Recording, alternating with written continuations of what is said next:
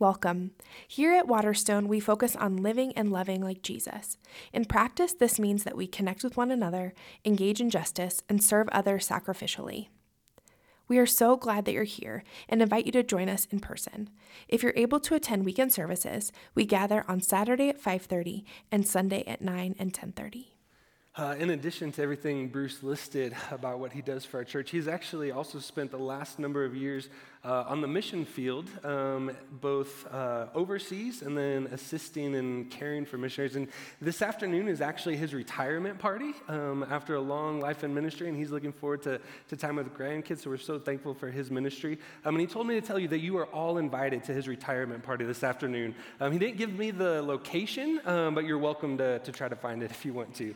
Um, we, are very thankful for Bruce. Uh, and his prayer sets up perfectly the book of Acts. We are diving in uh, today to an eight week series looking at the Acts of the Apostles. We're going to be walking Acts 1 through Acts 12 this fall, and then we're going to pick the book back up again uh, next spring uh, after a break for Advent and the beginning of the new year, but really excited to be diving back into this book. I, I think it's a timely book for us because I think, um, and you will probably agree with me, that the church is kind of at a crossroads in our society and our culture at the moment. I mean, if you look statistically at the last few years and things that have been happening at the church, both statistically and even anecdotally, uh, the church is at a crossroads. Most churches are reporting that their attendance post COVID is down 20 to 50% across the board. Doesn't matter what size they are. Um, and we know uh, statistically that many people are leaving the church, that young people are leaving the church in droves. Uh, we also know that most growth that's happening in churches right now is not conversion growth. It's not people coming to faith. It's sheep stealing, as we like to call it in the church world. It's just sheep jumping from different pastures and going to different places. Um, and so there's, there's a lot of movement. There, there's kind of things that are happening in the church.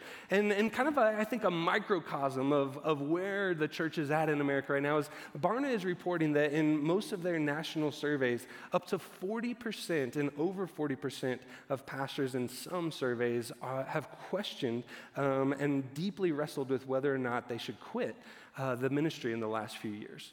Um, which I think, aside from just being like a microcosm of, of what's happening in the church right now, I think it means we should be praying for Larry um, just profusely and pouring out uh, for him because it, it's a hard time to be a pastor, um, but it's a hard time to be a Christian in America today. And what does it mean to be a faithful witness to Jesus as we're encountering all of these cultural shifts? What does it mean to be a faithful witness to Jesus as, as our kind of country and our society moves into a post Christian, post-modern, secular, pluralistic world? what does it look like to faithfully bear witness to the person of Jesus Christ? And, and I'm sorry if that's the question I kind of keep coming back to, but it's the question I'm deeply wrestling with, and I think it's the question the church has to get right in order to reach our society for the gospel, the people in our spheres of influence. And in order to go forward, I think we have to go back. And so we're going to be diving into the book of Acts and looking at the early church and this movement of God that started in Jerusalem and spread out to the ends of the earth, that, that, that radically transformed and changed the world. What we see in the book of Acts is the story of struggle and success of the expansion of God's kingdom from Jerusalem into the ends of the earth. And it's full of signs and wonders and miracles of the way the people of God followed God to proclaim the truth about who He is and what He's done in the world. And over the, the course of 30 years from the ascension of Jesus that Bruce just read about, within 30 years, a group of 12 people had expanded the gospel from this little town of Rome all the way to the columns of the emperor of Rome. And you see this expansion of the gospel take place. And I think uh, as we dive into small groups and we, as we begin studying this book, one of the questions we have to wrestle with is Is the book of Acts prescriptive or is the book of Acts descriptive? And what I mean by that is, does the book of Acts tell us what we're supposed to do as the church as we follow the example of the apostles? Or does the book of Acts simply tell us what the early church did, and we're supposed to pull truths from that and, and gain wisdom about how we should engage with our own world? I'm not going to give answers on that question today. I'll let you wrestle with that in small groups, but that's the question before us is what does it look like to be a faithful witness to Jesus as we follow the example of the early church? And the, that's kind of the context for the book of Acts. And as we dive into it, the big idea of the book of Acts is found in Acts chapter 1, verse 8. And it says this But you will receive power when the Holy Spirit comes on you, and you will be my witnesses in Jerusalem and in all Judea and Samaria to the ends of the earth. That's the big idea of Acts this, this vision, this calling to follow Jesus and to take the message of the gospel, to witness to what Jesus has done out into the entire world. And it's the same mission that's before us today. The question we have to ask in linking ourselves to the early church is what does it mean to be a faithful witness in 2022 and beyond? What does it mean for the church to faithfully witness? And what does it mean to even be a witness? What are we witnessing to? To be a witness is to testify and proclaim and demonstrate what you have seen and what you have heard. And so, what is it that Jesus is calling us to proclaim about who he is to the world today? And I think the message that he gave to the apostles is the same message that he's asking us to preach to our world today. And I think that when you look at the book of Acts, both in this chapter and throughout the entire book of Acts, there are kind of three themes, three messages that kind of rise to the surface about what it means to proclaim and witness to what Christ has done in the world. And what we see is that the early church really proclaims these three messages that, that Christ is risen that Christ forgives and that Christ reigns. And as you look through sermons and messages and, and points in the gospel or in the, in the book of Acts where, where the apostles proclaim the truth of Jesus, this is what they proclaim that Christ is risen, that Christ forgives, and that Christ reigns. So, we're going to take some time to look at each of those three messages and ask ourselves what does it mean to witness to those things today, to proclaim those truths to our culture today? How do we be a faithful witness to the reality that Christ is risen, Christ forgives, and Christ reigns? So, that's where we're going today. And we're going to start hopping straight in to the book of Acts with Christ is risen, this kind of first idea. And it begins in Acts chapter 1, verse 1. In my former book, Theophilus, I wrote about all that Jesus began to do and teach until the day he was taken up to heaven, after giving instructions through the Holy Spirit to the apostles he had chosen. And after his suffering, he presented himself to them and gave many convincing proofs that he was alive. He appeared to them over a period of 40 days and spoke about the kingdom of God. So, the, what you may not know about the book of Acts is it's actually a sequel book. It's the second part in a series. It's, it's the continuation of the story of the Gospel of Luke. And here, Luke hinges this new story, the Acts of the Apostles, on the resurrection of Jesus. As Luke's book comes to a close, he says something very similar that Jesus convinced them with many proofs that he has risen from the dead before he ascended to heaven. And he begins his book with the same reality that Christ rose from the dead. Luke is hinging this entire story on the belief that, that Christianity, following Jesus, is a, an event based faith. That, that we are a people, as radical as it sounds, who believe there was a moment in time when Jesus was dead and buried, lifeless, and then molecules began to be reknit. A body decomposing reversed that process breath returned to his lungs, his heart began beating again, and that Jesus Christ was dead and is now risen. As radical as that sounds, that's the, the foundation of our faith. And you may be sitting here and saying, Yeah, Paul, I get it. That's not new information. That's why I'm here. I've heard this. But I, I, think what's so important for us is to realize that, that as we bear witness to this reality that Christ is risen, and, and as we begin to proclaim this truth that Christ is risen, we have to ask ourselves what does it mean to proclaim that truth? What does it mean to witness to the reality that, that our faith is not just based on some book or some belief system or some behavior modification model, but based on an event that Christ was dead and is now risen again? And, and that that's the center of our faith.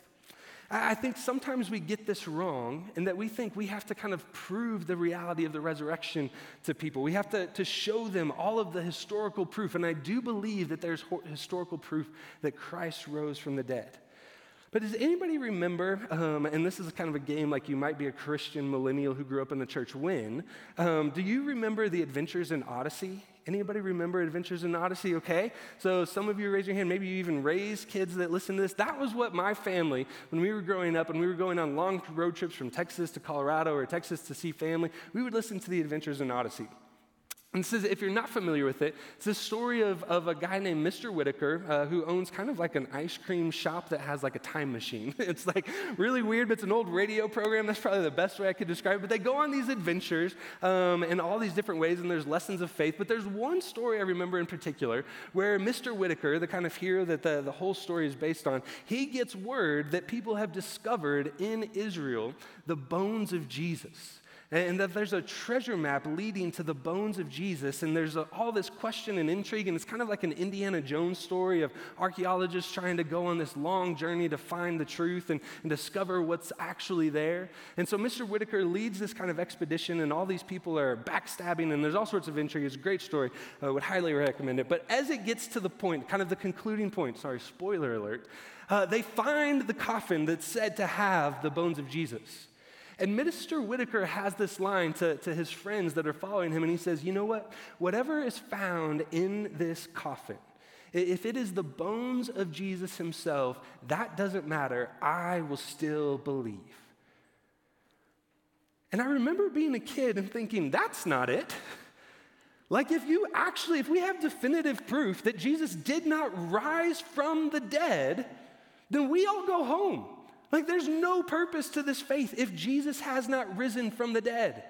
And, and, if there's definitive proof that we find, and I don't think there is, but our, our faith is based on an event and a belief that Jesus was dead and rose again. And if that did not happen, as Paul says, we are, we are to be pitied above anyone else.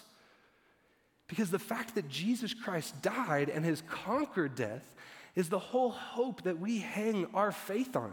The resurrection of Jesus Christ changes everything. So we have to be a people that are convinced of the reality of the resurrection, and we bear witness to that reality in a modern secular culture. Because here's the thing in our modern secular culture, people don't actually care about what's true. I mean, we've seen example after example after example of people just the truth staring them in the face and saying, Nope, don't believe it. I choose this truth. And so, if we want to try to convince people with, with evidence or, or, prove to people something that's true, I don't actually think in our current context that that's the most effective way to witness to the reality of the resurrection. Because people are going to choose to believe what they want to be is true. I think a more effective witness to the reality of the resurrection is not giving people proof that Jesus rose from the dead historically, although it's there. The faithful witness to the reality of the resurrection is living lives of resurrection.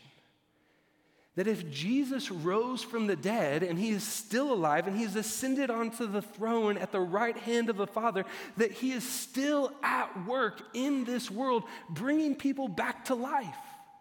This last week, we got to go on staff retreat, and we went up to Breckenridge for a couple of days as an entire staff, and it was a beautiful time of, of worship and scripture and study and, and encouraging one another and just laughing. One of my favorite things about staff retreat is that we always pick a few people to share their testimony and their story with us every year. And what was remarkable is in each of these stories, there was radical transformation and trajectory change because of the gospel of Jesus Christ. That people who had been through neglect and abuse and brokenness, had experienced the power of the resurrection in their lives, it changed them and changed the trajectory of their lives. It changed the trajectory of their families. That is what we believe when we believe that Christ is risen, that he is still alive and still bringing new life to people today. That is what the power of the resurrection does. And, and, so, a faithful witness, a, a faithful testimony, a, a faithful proclamation that Christ is risen is demonstrating with our lives the power of the resurrection within us.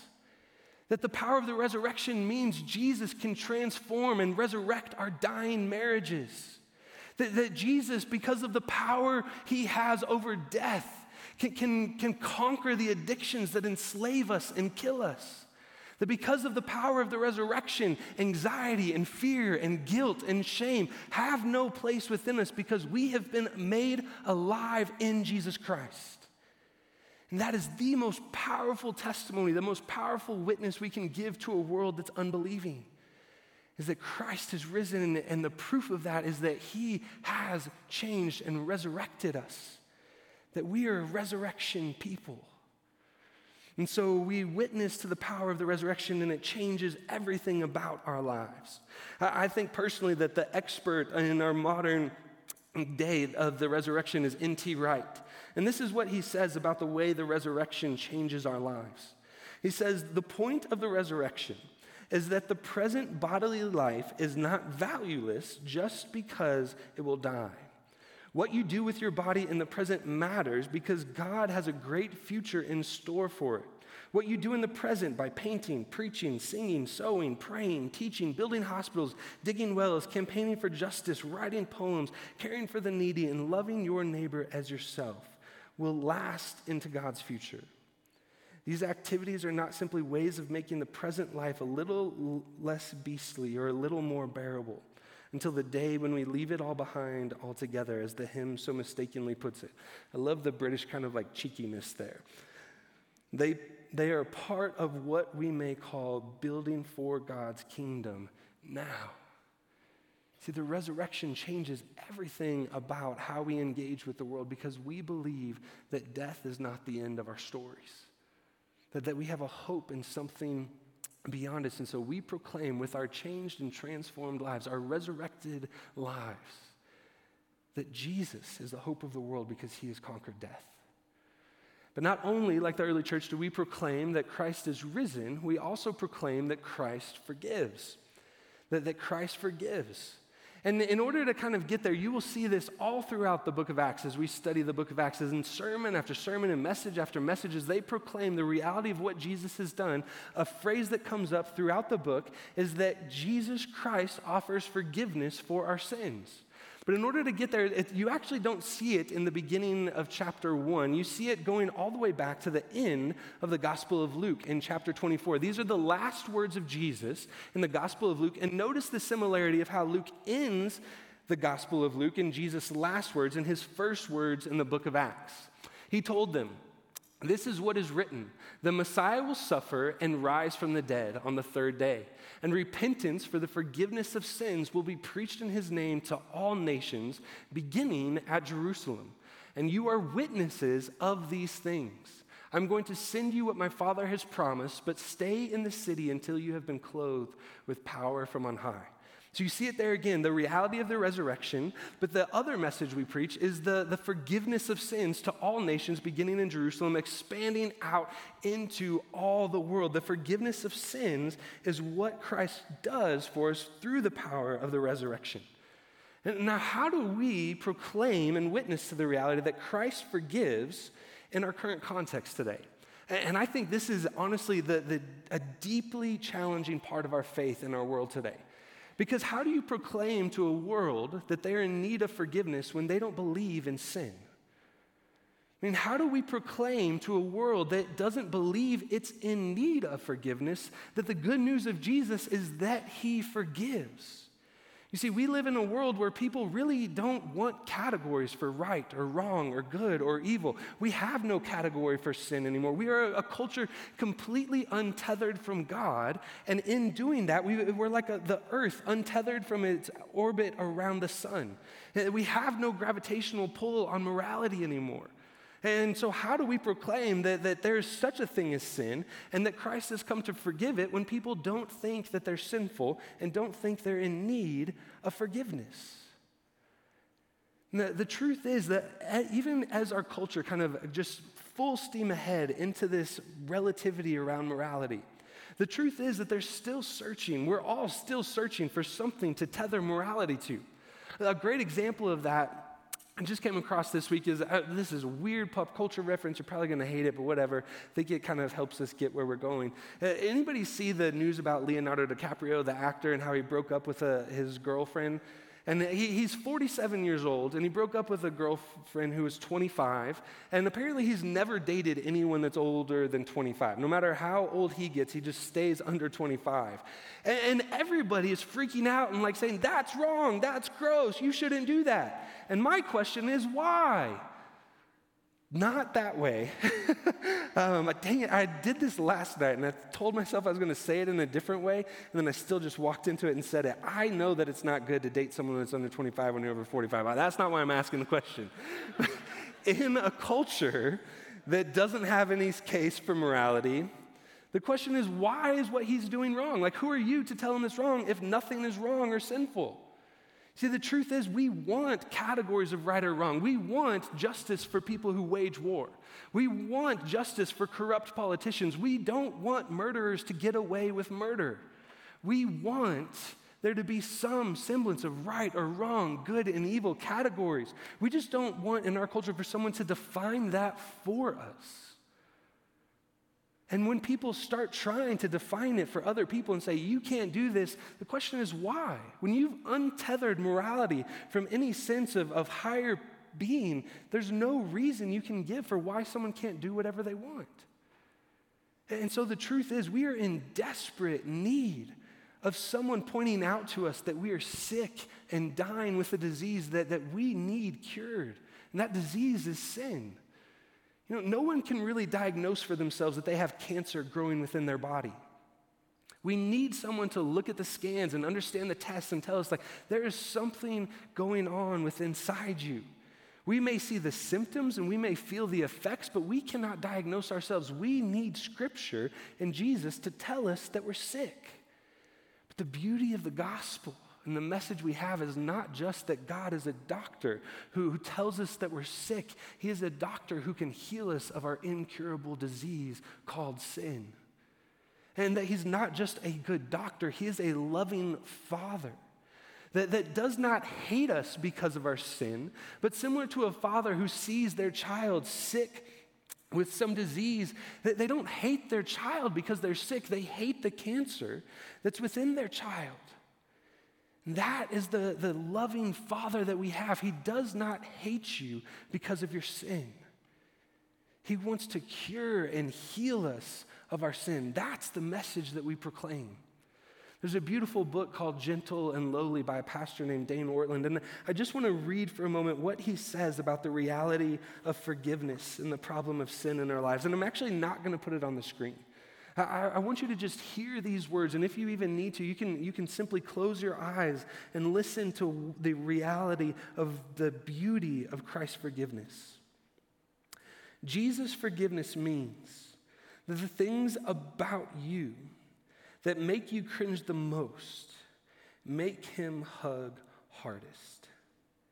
It means his mercy is not calculating and cautious like ours. It is unrestrained, flood like, sweeping, magnanimous. It means the haunting shame is not a problem for him, but the very thing he loves most to redeem. It means our sins do not cause his love to take a hit or to be restrained. Our sins cause his love to surge forward all the more. It means that one day, when we stand before him quietly and unhurriedly, we will weep with relief, shocked at how impoverished a view of his mercy we had. See, the beauty of the message of Christ's forgiveness is that when we come to him for forgiveness, he does not resentfully offer it. He, he's not annoyed when we come and say, Jesus, I need your forgiveness. He gives it freely, openly, happily. Jesus loves to redeem the parts of our stories that make us cringe the most. That's the beauty of his forgiveness. And to be a faithful witness to the reality of Christ's forgiveness in our lives is, is to live a life of forgiveness.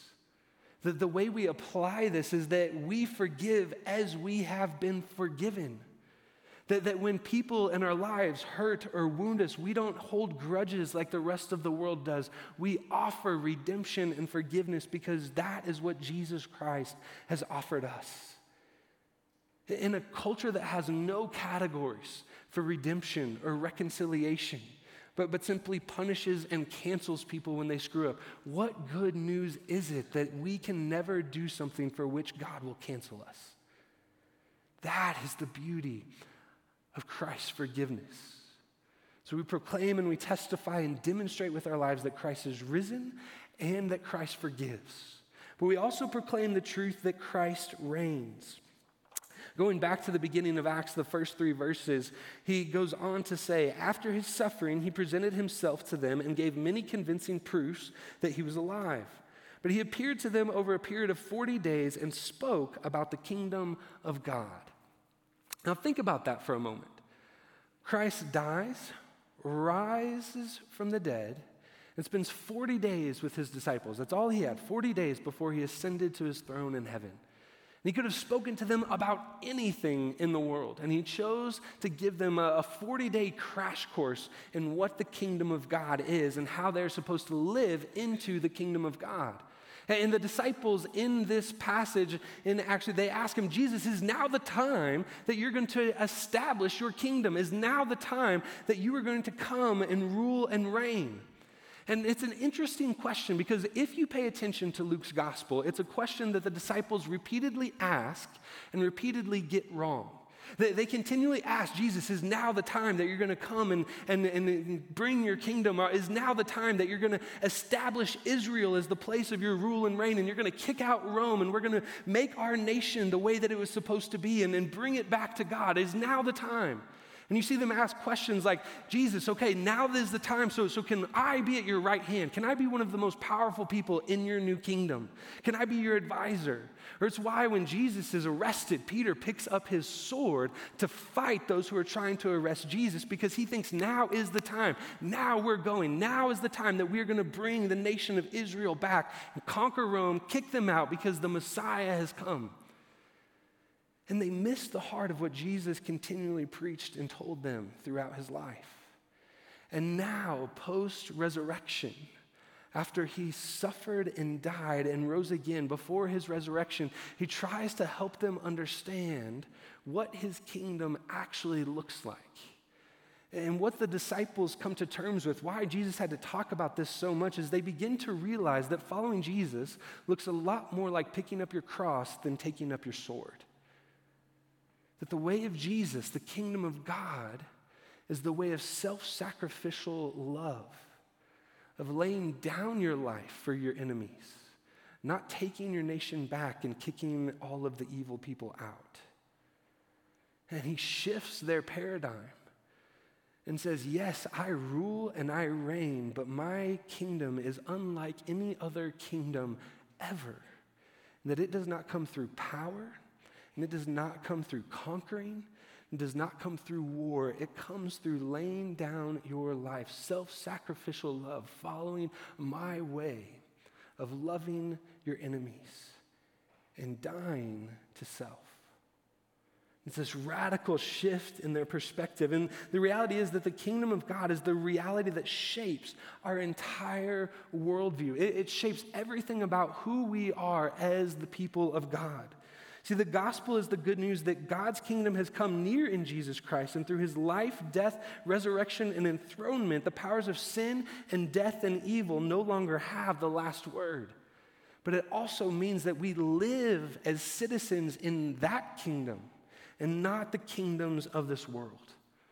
See, the kingdom is where the renewal of all things takes place. It's the place where Eden is restored, so the place where the entire creation is made new. And that is happening now in the present as Christ rules on his throne through the movement and expansion of his kingdom in this world. You know, I often hear it said, and I, believe I've even said, probably from this stage, that the church is God's plan to save the world. and I have to apologize because that's simply not true. The church is not God's plan to save the world. Jesus is God's plan to save the world. And the kingdom is how he goes about doing that. And the church is a part of the kingdom as we follow the way of Jesus, but it is not up to us.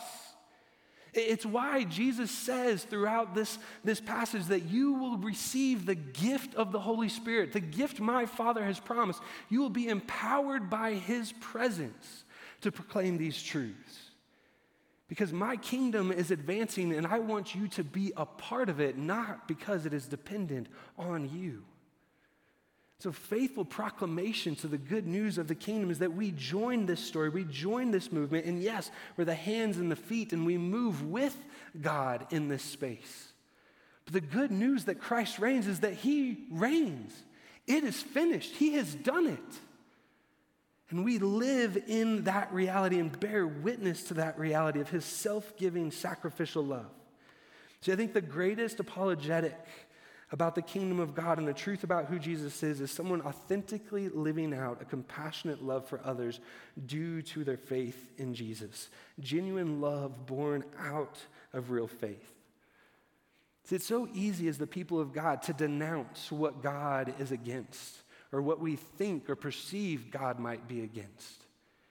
It is another thing entirely to tell people the good news of the kingdom that God is for them, has died for them, rules and reigns on his throne now, and is making all things new. That's the good news that we proclaim. N.T. Wright again, he puts it perfectly and beautifully when he says this our task as image bearing, God loving, Christ shaped, spirit filled Christians following Christ and shaping our world is to announce redemption to a world that has discovered its fallenness, to announce healing to a world that has discovered its brokenness, to proclaim love and trust to a world that knows only exploitation, fear, and suspicion. The gospel of Jesus points us and indeed urges us to be at the leading edge of the whole culture articulating in story and music and art and philosophy and education and poetry and politics, theology, and even, heaven help us, Bible studies. Again, love the British cheekiness. a worldview that will mount the historically rooted Christian challenge to both modernity and postmodernity, leading the way with joy and humor and gentleness, good judgment and true wisdom. See, we step into the world as followers of Jesus and proclaim the reality that Christ reigns, that Christ rules, and He is bringing about redemption. It is not up to us to make sure God's kingdom comes. It has come in the person of Jesus, and we testify, witness to it, build for it, but it is being built by Jesus Himself. And so we have to learn to pick up our cross and lay down our sword. That following Jesus is not about winning arguments, it's about lovingly liberating people from the things that enslave them. It's not about waging culture wars, it's about washing feet. That is the beauty of the message we have that we proclaim to a world in need. To be faithful witnesses to that reality that Christ reigns is to live a life of self sacrificial love, where people look at us and don't say, look at how much they love power, but look at the power of their love because of what we have experienced in the person of Jesus Christ. And so the message that we bear witness to is the same message that was given to the apostles in the book of Acts that, that Christ is risen that Christ has forgiven and that Christ reigns.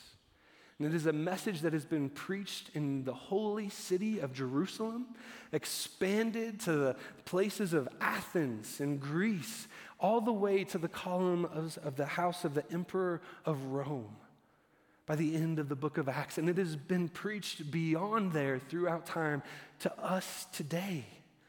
Is the message that we cling to, and it is the message that we testify to. Not just in word, but in living lives that demonstrate the reality of the resurrection, the forgiveness that we have received, and the reality that Christ reigns in this world. And so I, I wonder what it looks like for us to proclaim that message to our world today. See, I, I, think the challenge for many of us is that, that this message, it, it's useful at different points in different places and time, and we have to have wisdom as witnesses in how we proclaim these truths, how we tell people about the gospel, how we tell people about the good news of Christ's risen resurrection, the, the, the reality of his forgiveness, and the truth of his reign and his kingdom. We have to wisely navigate our world to proclaim these truths to a world that needs these stories told. What does it look like for us to demonstrate these truths, to live lives of resurrection and forgiveness and self sacrificial love under the banner of Christ's kingdom? As we come to a close today, where Maddie's going to lead us in a new song, uh, and it really hits at the heart of everything we talked about today. Um, I actually hadn't heard this song until last night, so it's just one of those God things. But, but I would encourage you as we step into this new song to, to maybe not stand right away. To, as the band plays and sings, to, to listen to these words, reflect on these words, and ask ourselves where might God be calling us to demonstrate the truth of his resurrection, forgiveness, and reign to a world that's in desperate need of those realities? Would you pray with me? Heavenly Father, God, we thank you for the good news that we have in Jesus Christ. We thank you that because of his resurrection, death has been con- conquered, and that we can experience resurrection in this life now and into eternity. God, we thank you for the good news that we can be forgiven of the things that, that make us cringe most deeply about ourselves, the things that, that cause us to, to detest ourselves. That God, you offer forgiveness and healing from the shame and guilt. And God, we thank you for the reality that Christ reigns on his throne now and forevermore. Amen. And it's in his name that we pray these things.